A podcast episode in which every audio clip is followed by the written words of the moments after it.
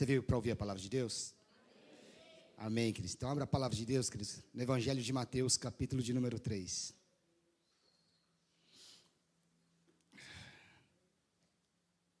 Evangelho de Mateus, capítulo 3, a partir do verso 1. Quem achou, diga glória a Deus. Amém, queridos. A partir do versículo 1 diz assim: E naqueles dias apareceu João Batista pregando no deserto da Judéia e dizendo: Arrependei-vos, porque é chegado o reino dos céus. Porque este é o anunciado pelo profeta Isaías que disse: Voz do que clama no deserto, preparai o caminho do Senhor, endireitai as suas veredas.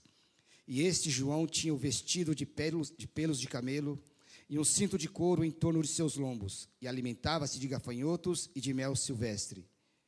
Então ia ter com ele Jerusalém e toda a Judéia e toda a província adjacente ao Jordão.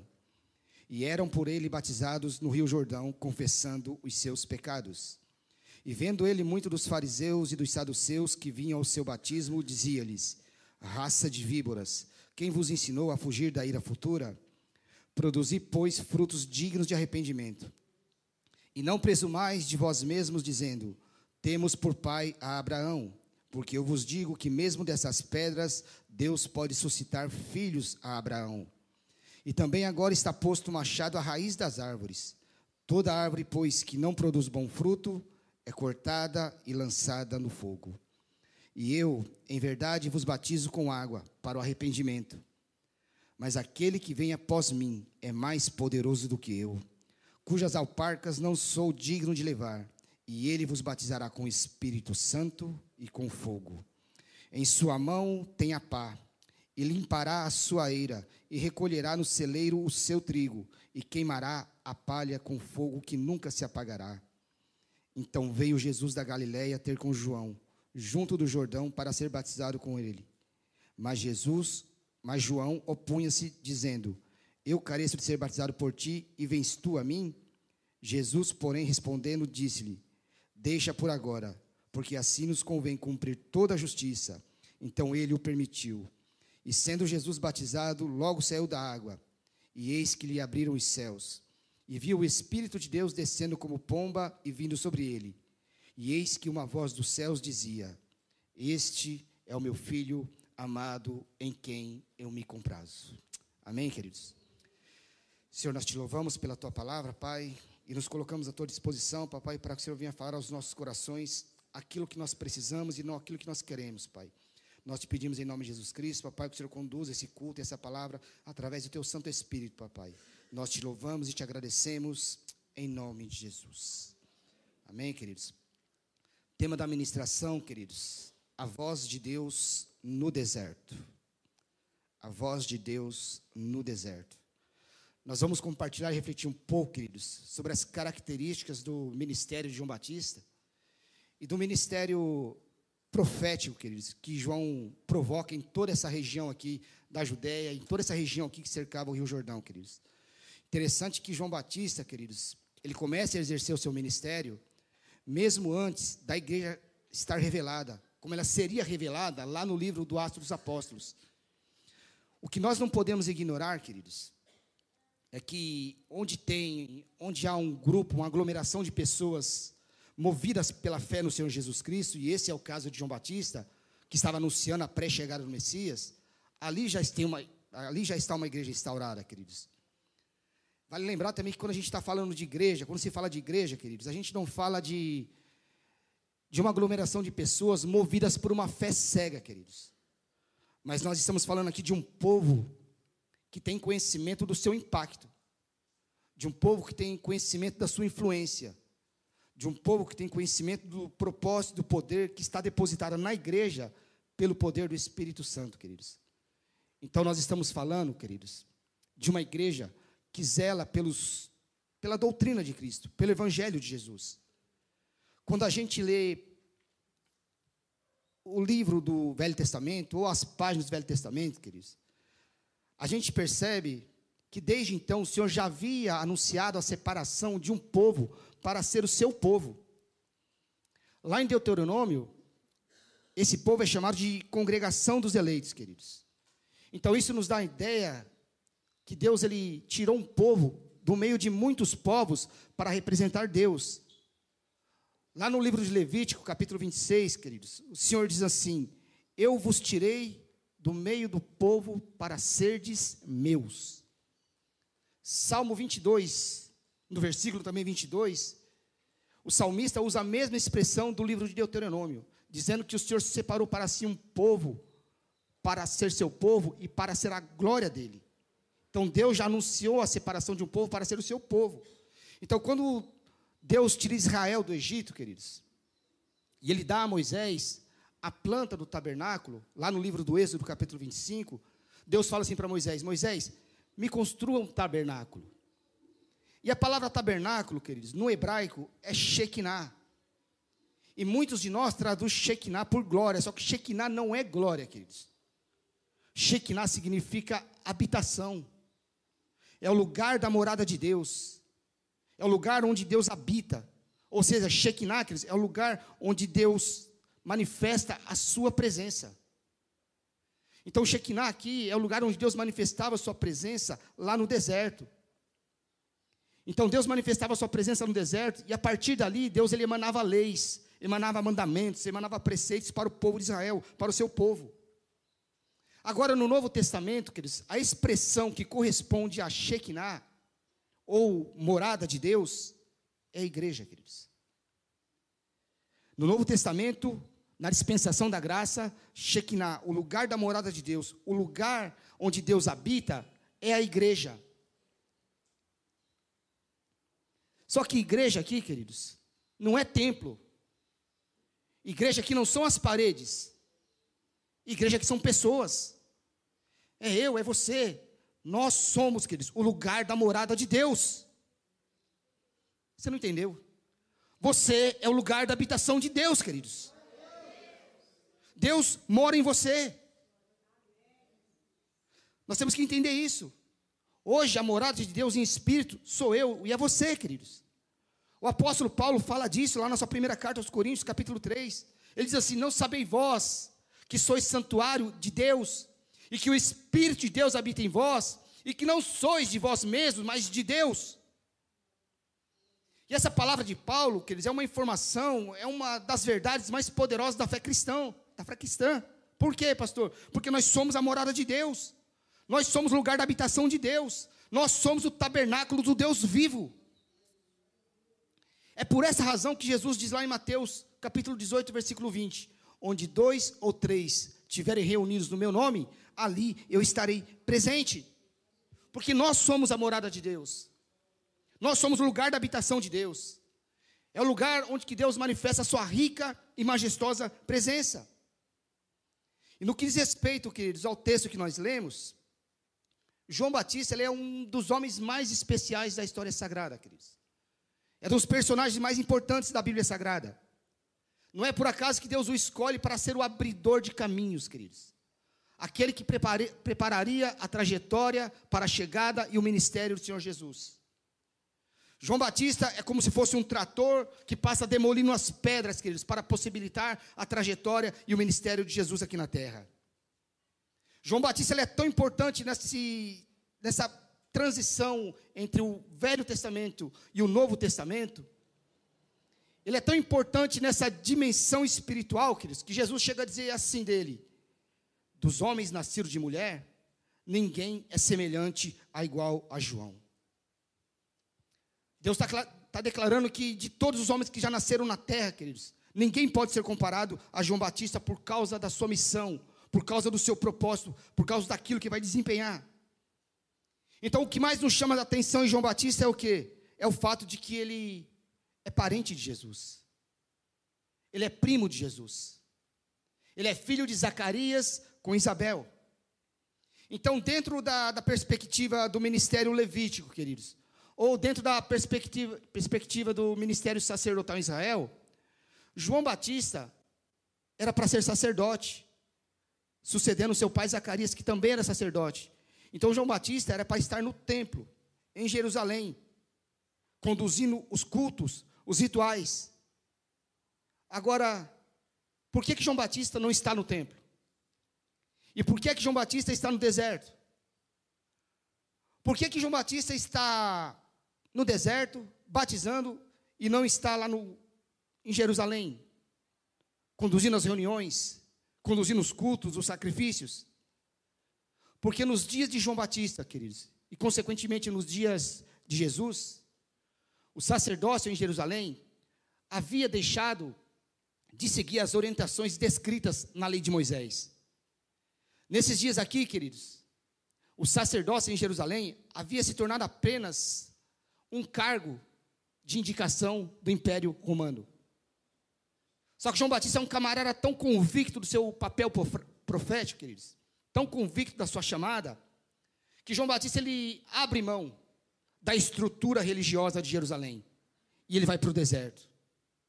João Batista ele não se deixa vender pelos romanos, queridos. João Batista não aceita que seu ministério seja direcionado pelo imperador romano. João Batista já é a figura do homem de Deus, já é a figura da mulher de Deus, que não troca o seu propósito por nada, queridos. João Batista é aquele tipo de servo que não se deixa levar, que não se deixa se manipular, queridos, por questões humanas. E como João Batista não se submete, queridos, ao Império Romano, como João Batista não se vende para o Império Romano, não há lugar para ele no templo. Não há lugar para ele no sacerdócio, como era praticado nos seus dias. E o que é interessante também, a gente vê em João Batista, queridos, é que a igreja ainda não havia sido estabelecida nos seus dias. Porque Jesus ainda não havia morrido, queridos.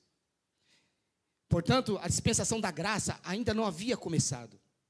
Por outro lado, queridos, a dispensação da lei estava em pleno vigor. Só que João Batista não se encontrava na dispensação da lei. Então João Batista ele não, não pertence nem à dispensação da lei e nem à dispensação da graça ainda. Então João Batista nós podemos dizer, nós podemos chamar que João Batista ele é um ponto de transição, é o elo entre a lei e a graça. João Batista é a ponte que Deus estabelece para ligar a transição da dispensação da lei com a dispensação da graça, que só seria estabelecida com a chegada de Jesus. Então, João Batista é um camarada tão importante, queridos, que ele é o pontinho na parede branca. É um pontinho na parede branca. Entenda bem, queridos. Houve 400 anos de silêncio de Deus. Durante 400 anos, Deus se cala para Israel. As Bíblias mais antigas, queridos, essa aqui não tem não, mas as Bíblias mais antigas, elas têm, elas possuíam quatro páginas em brancos, que não estavam lá por acaso. Aquelas quatro páginas em brancos, queridos, estavam lá para indicar 400 anos de silêncio que Deus se cala para Israel e não fala nada. E é exatamente aqui, queridos, que aparece João Batista. É nesse silêncio que surge João Batista. E ele surge do nada. E aparentemente falando de ninguém e para ninguém. Porque João Batista, queridos, não tem uma organização religiosa. João Batista não representa nenhuma denominação. João Batista não representa nenhum movimento religioso da sua época. Ele é apenas o preparador do caminho. Para quem? Quem é o seu nome? Eu não tenho nome.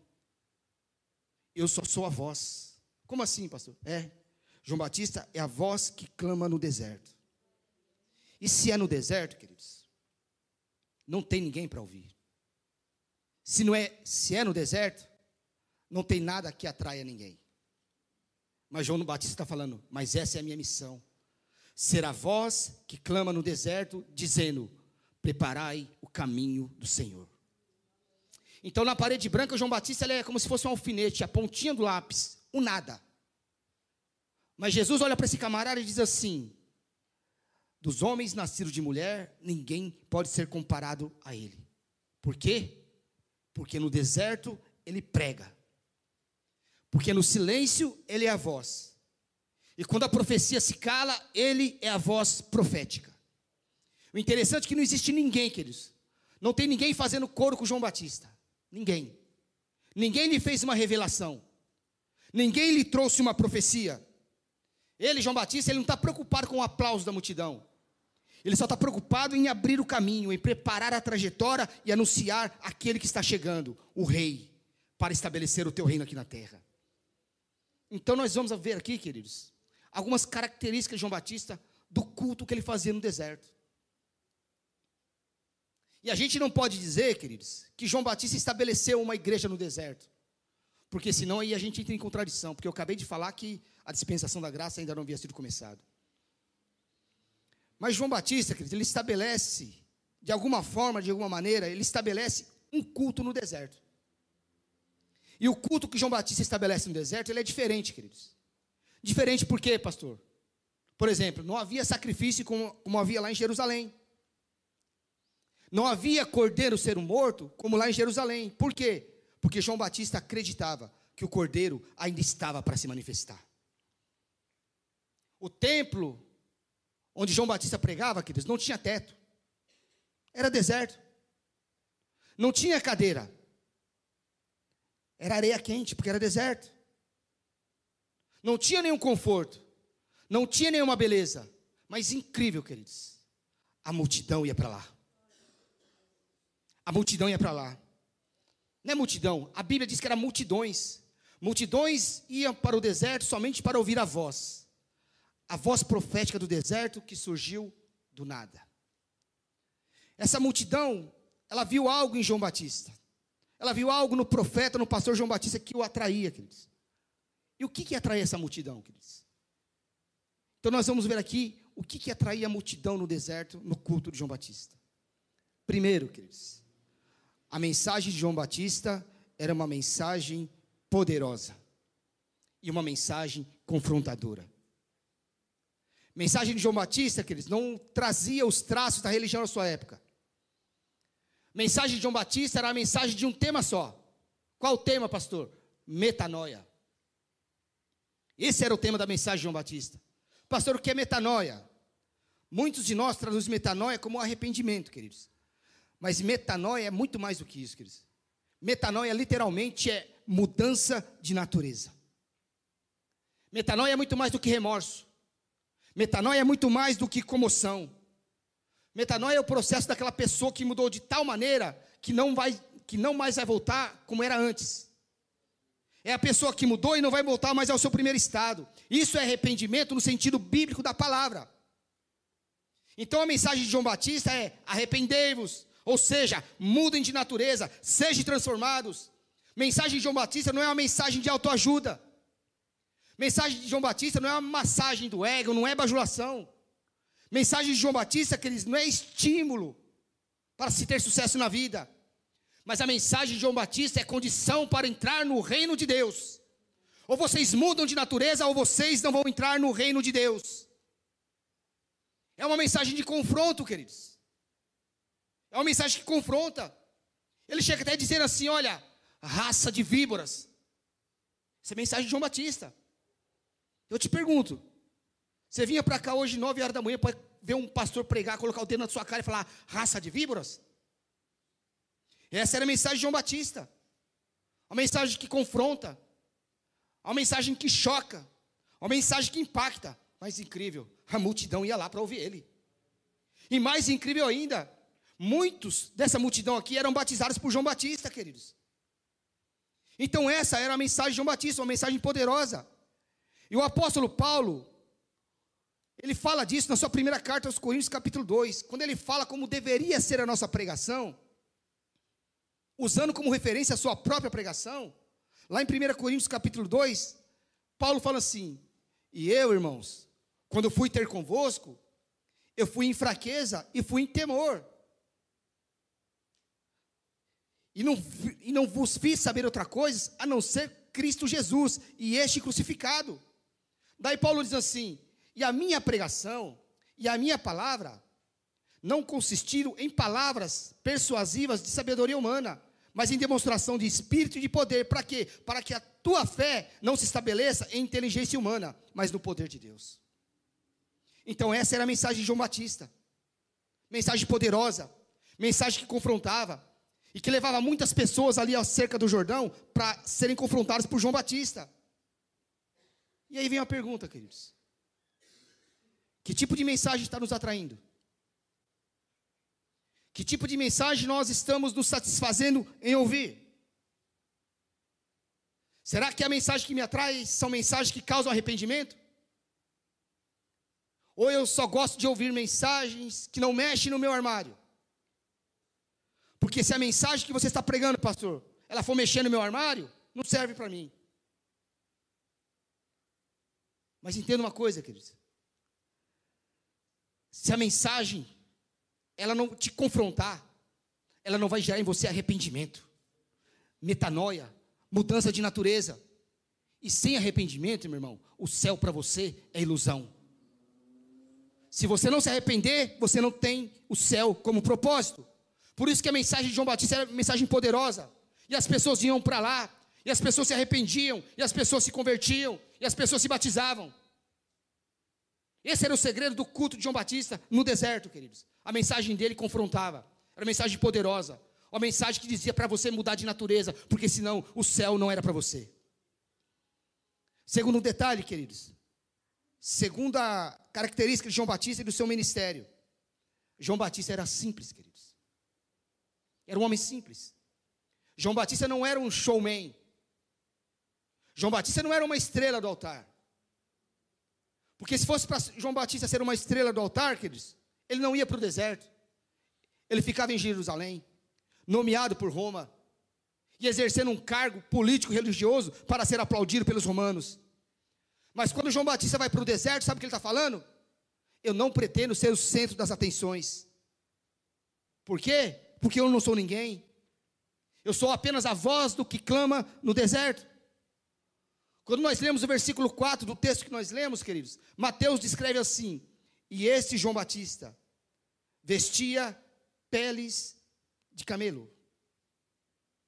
Queridos, isso daqui era a vestimenta natural dos moradores do deserto, dos beduínos, que só servia para proteger do sol durante o dia, do frio durante a noite e principalmente daquela areia do deserto que era cortante. Mateus descreve lá que a comida de João Batista era gafanhotos e mel silvestre. E quando você olha para a palavra de Deus, queridos, gafanhotos para judeu era uma tragédia, era trauma. Diz lá que quando eles foram espiar a terra de Canaã, que quando eles voltaram com o relatório, eles diziam assim para Moisés: Moisés, nós somos, aos olhos dos habitantes daquela terra, como gafanhotos, ou seja, um prato para ser devorado. No livro do profeta profeta Joel, quando o Senhor usa o Joel para profetizar para Judá, Joel fala assim: olha, quatro hordas de gafanhotos estão vindo aí para exterminar com Judá. Então, gafanhotos para judeu, queridos, era uma tragédia. Gafanhotos para os judeus era um trauma. Mas João Batista ele está tão convicto, queridos, tem tanta convicção do seu papel profético, que aquilo que para o judeu é tragédia, que aquilo que para o judeu é trauma, para ele é comida. Para ele é cardápio. Pastor, o que significa? Significa, queridos, que quando você está cumprindo, cumprindo o seu papel profético, quando você está indo na direção que Deus estabeleceu, aquilo que para os outros é tragédia, aquilo que para os outros é trauma, para você é prazer, para você é comida, para você é gostoso. O que para os outros é trauma, queridos, para você é cardápio. Quando você está seguindo o seu papel profético, queridos, você não tem que temer mais nada. Quando você está na rota que Deus te direcionou, você não precisa ter medo de mais nada. Então João Batista era um camarada muito simples. Ele não tem um desejo de ser o centro das atenções. Ele não tem um desejo de ser o centro do culto, queridos. Por quê? Porque eu não sou ninguém. É o que ele diz. Eu sou apenas o trator. Eu sou apenas o abridor de caminhos. Eu sou apenas o preparador de veredas. É mais ou menos assim, queridos. Ninguém fala daquele tratorista que abriu a estrada e hoje é uma rodovia. Mas fala, sabe de quem? Do governador que foi lá e inaugurou. O camarada nunca apareceu lá. Em nenhum momento da obra ele foi lá. Mas no dia da inauguração, ele vai lá. E ele é aplaudido. E ninguém fala do tratorista, queridos. E João Batista está dizendo: Eu sou o tratorista. Eu sou o camarada que abre a estrada. Para quê? Para que o rei possa passar. E quem é o rei?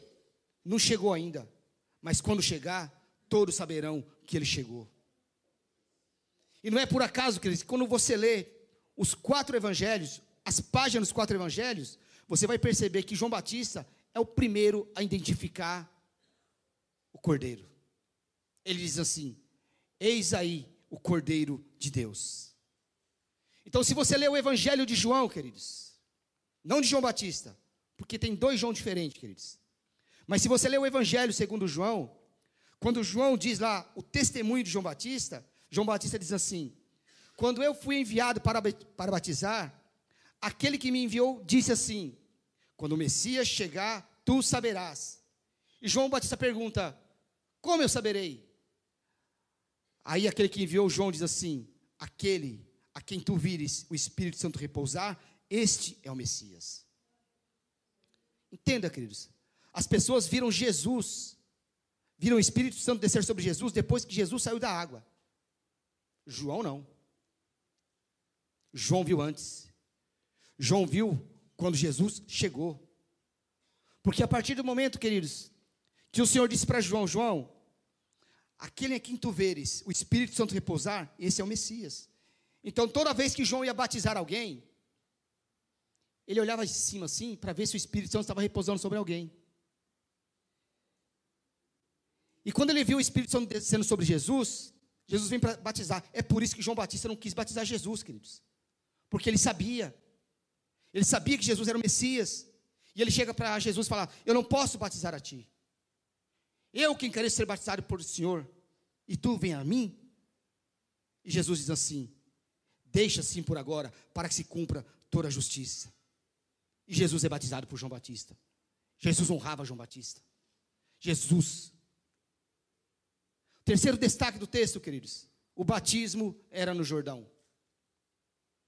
Hoje tem gente querendo ser batizada, que eles vai lá para o Rio Jordão para ser batizado.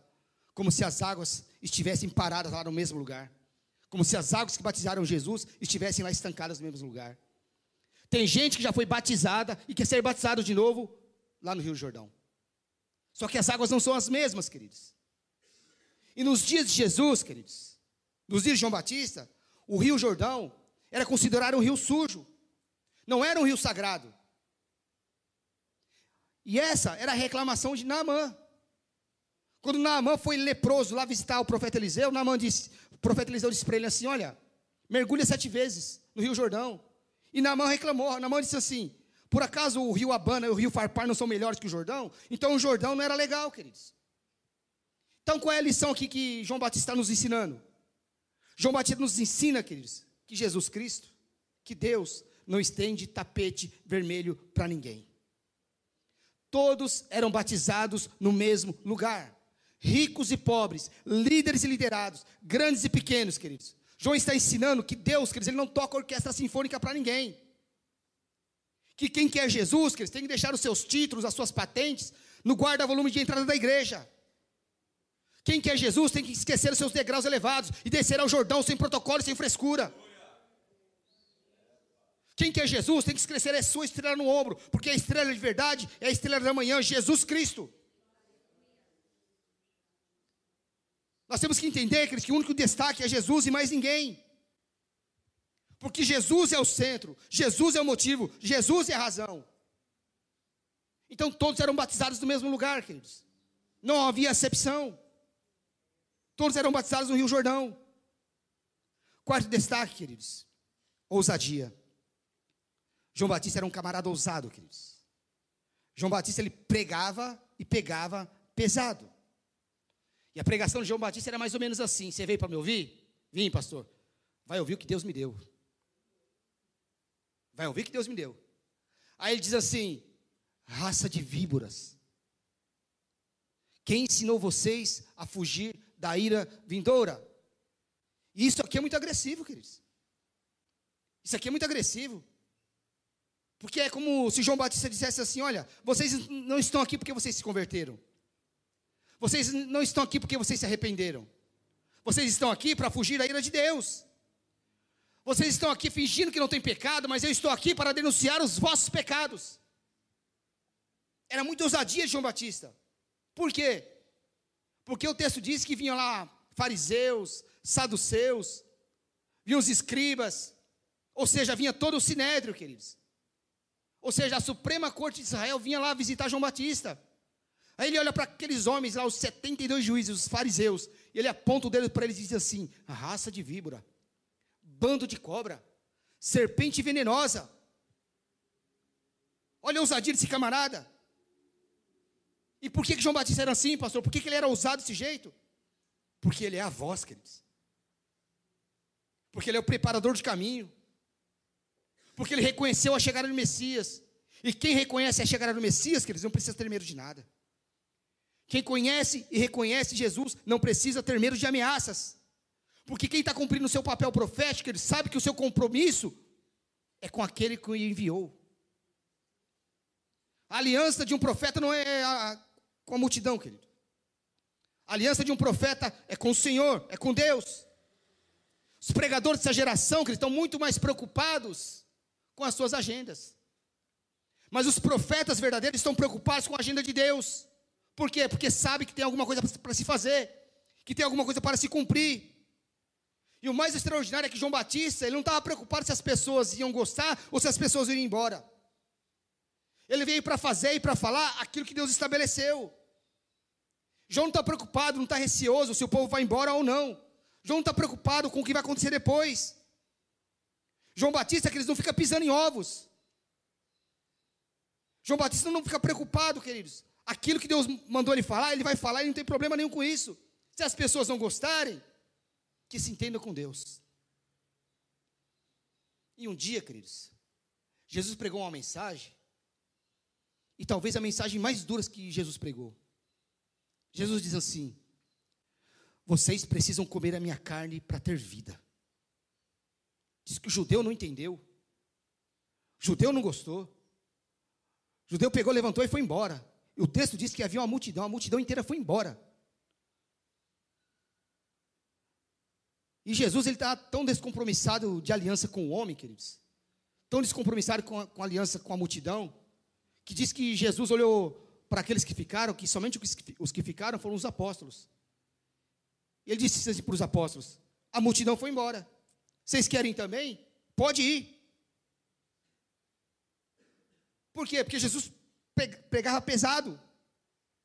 Mas quem cumpre o seu papel profético, eles não está dependendo de popularidade. Por quê? Porque sabe que um dia vai ter que responder para aquele que o enviou. Então entenda o que eu vou te dizer, queridos. Um dia todos nós, todos nós que recebemos uma, que recebemos uma missão de Deus, que recebemos um chamado de Deus, um dia nós vamos ter que responder por isso, queridos.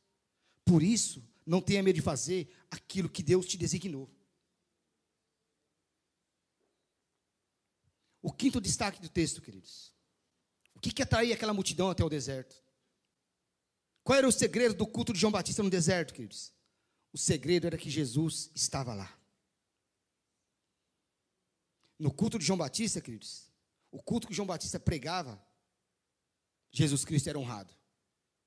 João Batista honrava a Jesus. Capítulo 3, versículo 11 diz lá: Eu vos batizo com água para o arrependimento. Depois ele diz assim: Mas depois de mim vem um. E o que é interessante, queridos, é que João Batista ele conhecia Jesus o tempo inteiro. Ele conhecia Jesus, mas ele não sabia que Jesus era o Messias. Tanto é que ele nunca se referiu a Jesus como Messias. A não ser quando Jesus chega para ser batizado e ele vê o Espírito Santo pousando sobre Jesus. Aí ele reconhece. Ou seja, queridos, você pode estar convivendo no mesmo ambiente onde Deus está e não reconhecê-lo. Mas João Batista diz assim: Eu vos batizo com água para o arrependimento, mas depois de mim vem um, do qual eu não sou digno de desatar as sandálias dele. João Batista estava honrando a Jesus, queridos.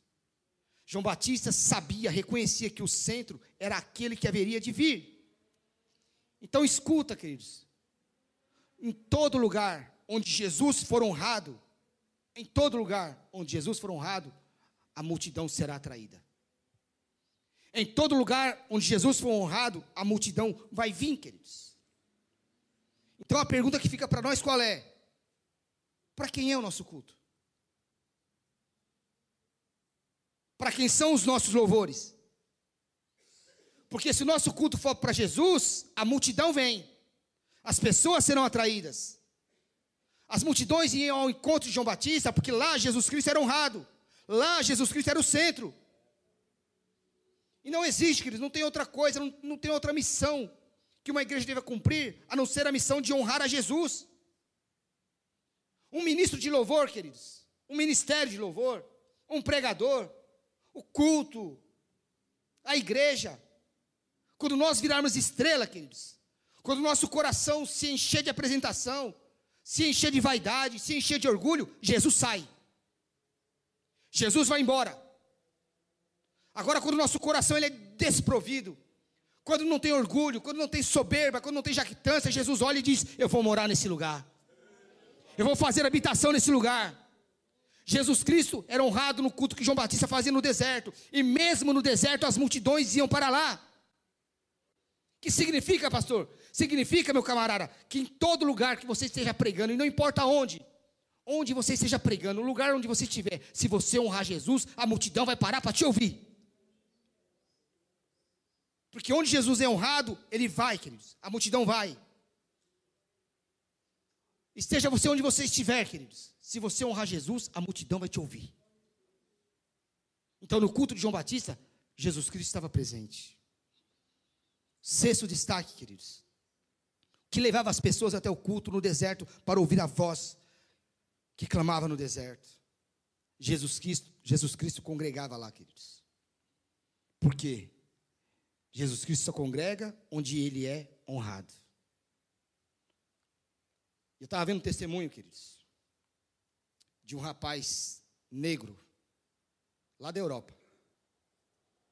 E ele foi para uma igreja, queridos, ele queria congregar nessa igreja. Só que essa igreja, por incrível que pareça, queridos, era uma igreja racista na Europa. Mas ele foi falar com o pastor. Falou, pastor, eu quero congregar nessa igreja. E o pastor falou: Olha, a minha igreja não aceita muito pessoas com a cor da sua pele. Nós temos um posicionamento específico a esse respeito. Faz o seguinte: vai orar a Deus que Ele vai falar com você. E o rapaz falou: Tá bom, pastor, eu vou orar a Deus.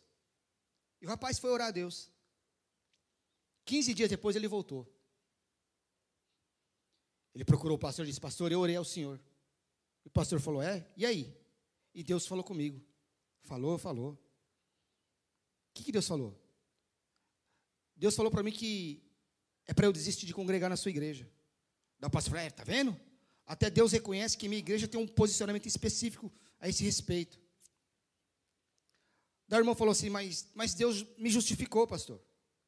Justificou como? Deus mandou eu desistir de congregar nessa igreja porque ele também tentou e não conseguiu.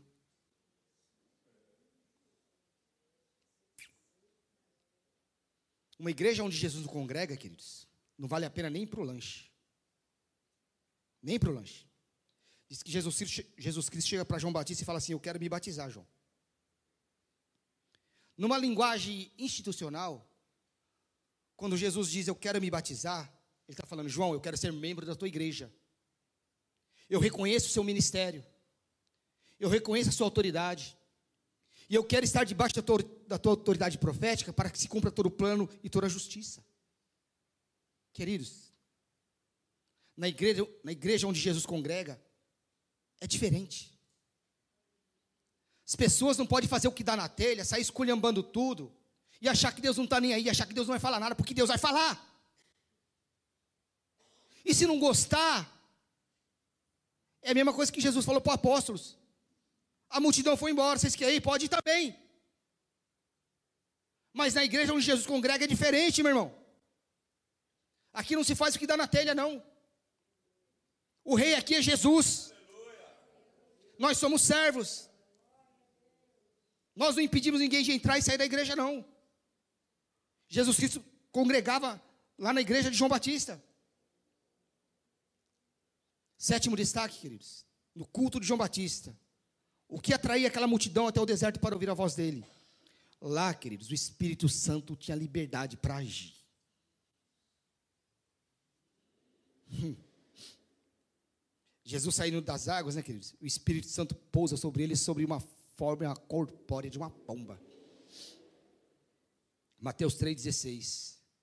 E um culto, queridos, onde o Espírito Santo não age, é uma cerimônia. Não é culto. E diga-se de passagem, é uma cerimônia fúnebre. Espírito Santo precisa ter liberdade de agir quando a gente entra na igreja. Entenda isso. A nossa entrada na igreja tem que ser de reverência, porque o Espírito Santo já está presente. E aí a gente vai tomar um beliscão gordo aqui agora. Eu sempre digo, queridos, antes da gente chegar aqui, o Espírito Santo já está nesse lugar. Então qual é o problema, pastor? Espera aí. Qual é o problema? É que a gente entra no cinema, queridos. E a gente tem reverência no cinema. A gente entra no culto com menos reverência do que a gente entra no cinema. A gente permanece na igreja com menos reverência do que a gente permanece no teatro. Por quê? Porque nesses lugares a gente não dá um pio. Nesses lugares a gente não fica andando toda hora. Nesses lugares a gente não fica conversando toda hora. Nesses lugares a gente não fica cochilando toda hora. Nós temos muito mais reverência nesses lugares do que na casa de Deus. Esse é o problema. E a gente não entende que o Espírito Santo precisa de liberdade para agir. E nessas coisas são muito chato, irmão. Porque eu não consigo compreender como é que o Espírito Santo vai agir com pessoas que ficam andando no culto toda hora. Pessoas que ficam dormindo no culto toda hora. Pessoas que ficam conversando no culto toda hora. E a nossa prioridade no culto aqui é o Espírito Santo, irmão. É o Espírito Santo. O Espírito Santo já chegou, ele já está aqui. Já chegou aqui, antes até de nós. Mas ele precisa faz, fazer alguma coisa aqui dentro. Mas para isso, você tem que parar, cidadão. Aquieta a tua alma. Se aquieta.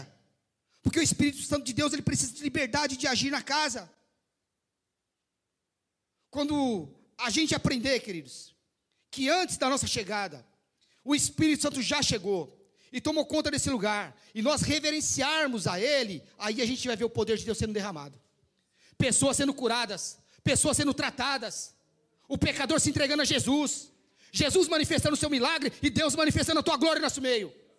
Mas enquanto não houver reverência, queridos,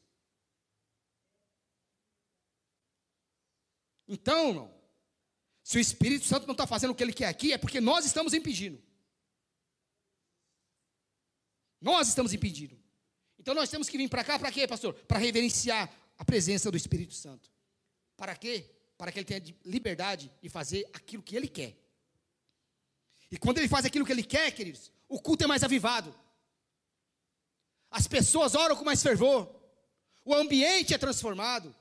O ambiente fica mais gostoso, o ambiente fica mais alegre, nós ficamos mais perto do céu, mas para isso você tem que dar liberdade para o Espírito Santo agir. Nós não entendemos isso, queridos. O Espírito Santo está aqui agora. Ele está presente aqui. E quem é Ele? Ele é a terceira pessoa da Trindade. Ele é a relação de Deus com a igreja. Ele é o adorno da igreja. Ele é o amigo do noivo. Ele é o nosso consolador. Ele é aquele que intercede por nós com gemidos inexprimíveis. E Ele está aqui, queridos. E isso não é uma questão de pentecostalismo. É uma questão de reverência à divindade. É a questão de reverenciar o Espírito Santo. E nós precisamos ensinar, pelo menos as nossas crianças, sobre o Espírito Santo, para que elas aprendam a reverenciar o Espírito Santo ensinar a própria igreja sobre o Espírito Santo, para que nós possamos aprender a reverenciá-lo. Nós não entendemos isso, queridos. O Espírito Santo já está aqui, mas parece que o ambiente não. Nós não entendemos o ambiente. Estamos na casa de Deus e não, não estamos entendendo isso, queridos. Quer ver pecador se arrepender, queridos? Quer ver passar um camarada ali, em vez de ir para o bar e entrar aqui dentro, sem ninguém chamar, comece a reverenciar o Espírito Santo para você ver. Comece a se render ao Espírito Santo. Porque se o Espírito Santo, queridos, está, significa. Ó, se o Espírito Santo está aqui, queridos, significa que a Trindade está presente. Por quê? Porque o Espírito Santo, queridos, é a representação da Trindade no nosso meio. Será que nós não compreendemos isso? Se o Espírito Santo está, Deus está e Jesus está.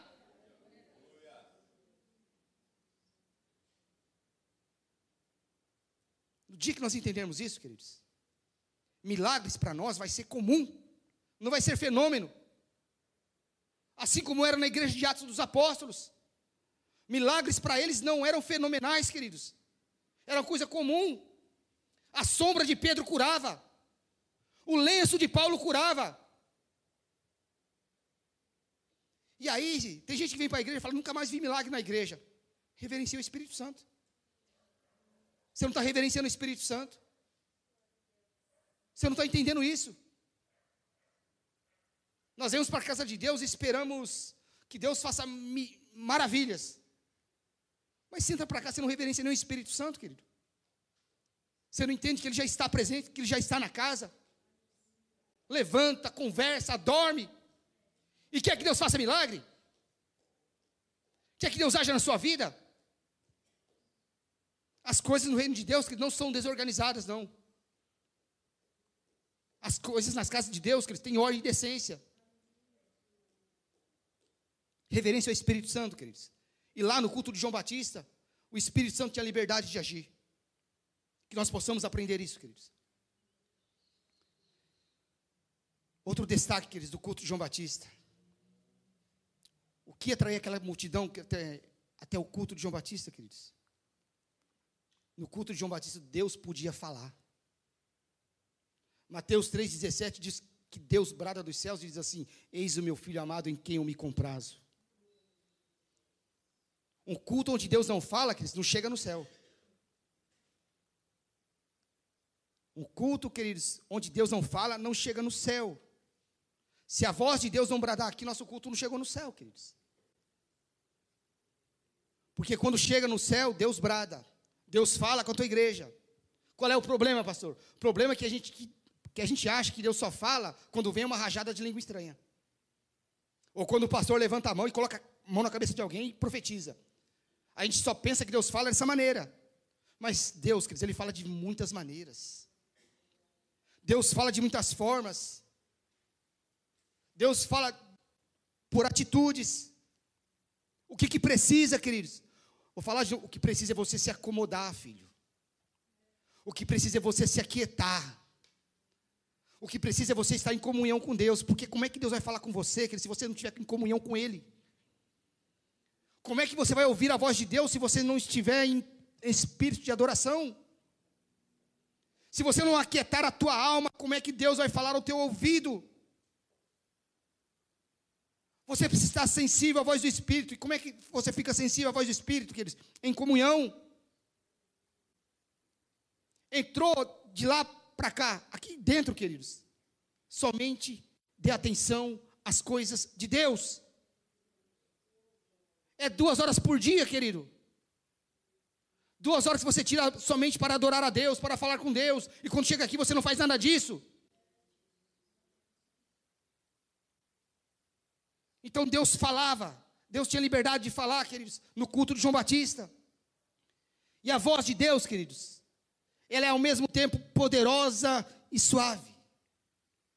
Tão lindo ali ouvir Deus falar, por que ali?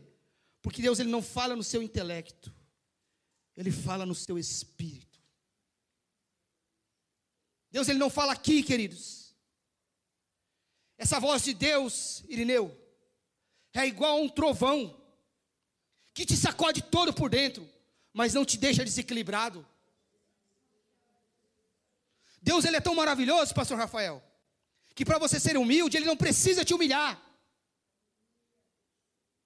Daniel, Deus ele é tão poderoso que para mostrar o poder dele, ele não precisa revelar a tua fraqueza. Sara, Deus tão lindo que para Deus mostrar a santidade dele, ele não precisa revelar os seus pecados. Porque o pecado, queridos, porque a santidade de Deus vai revelar o nosso pecado de maneira natural.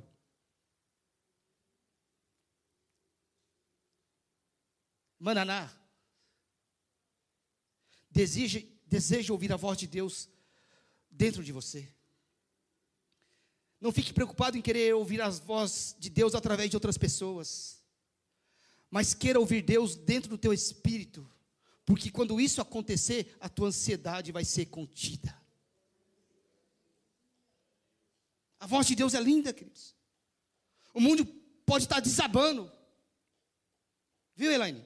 O mundo pode estar desabando. Mas você está em paz. Por quê? Porque Deus falou com você. Porque você ouviu a voz de Deus. E você está em paz.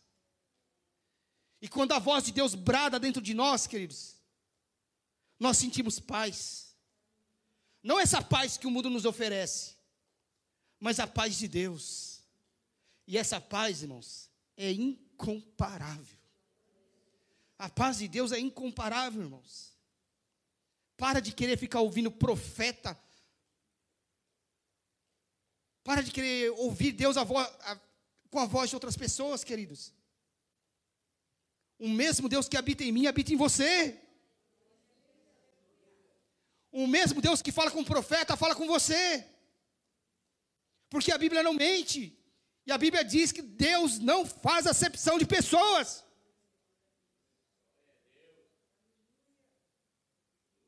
O Deus que usa um pregador para pregar a palavra é o mesmo Deus que está dentro de você, queridos. O extraordinário que ele faz aqui, ele faz dentro de você. A boca que prega aqui pode ser usada aí. Porque Deus fala, queridos. E no culto de João Batista, Deus tinha liberdade para falar. E a mesma liberdade que Deus tem para falar comigo, Ele tem para falar com você, queridos. Eu não sou melhor do que você. Eu sou tão pecador até mais do que você. Então Deus falava, queridos. Deus tinha liberdade para falar. Amém, queridos? Esse era o culto no deserto de João Batista, queridos. Um culto onde a multidão ia, onde a multidão era confrontada. Mas mesmo sendo confrontada, as multidões se batizavam, queridos. A multidão saía da cidade para ir no deserto ouvir uma voz profética que surgiu do nada. Mas essa foi a voz que Deus levantou para a chegada do Messias. Amém, queridos? Essa é a palavra de Deus. Aplauda a palavra de Deus, queridos.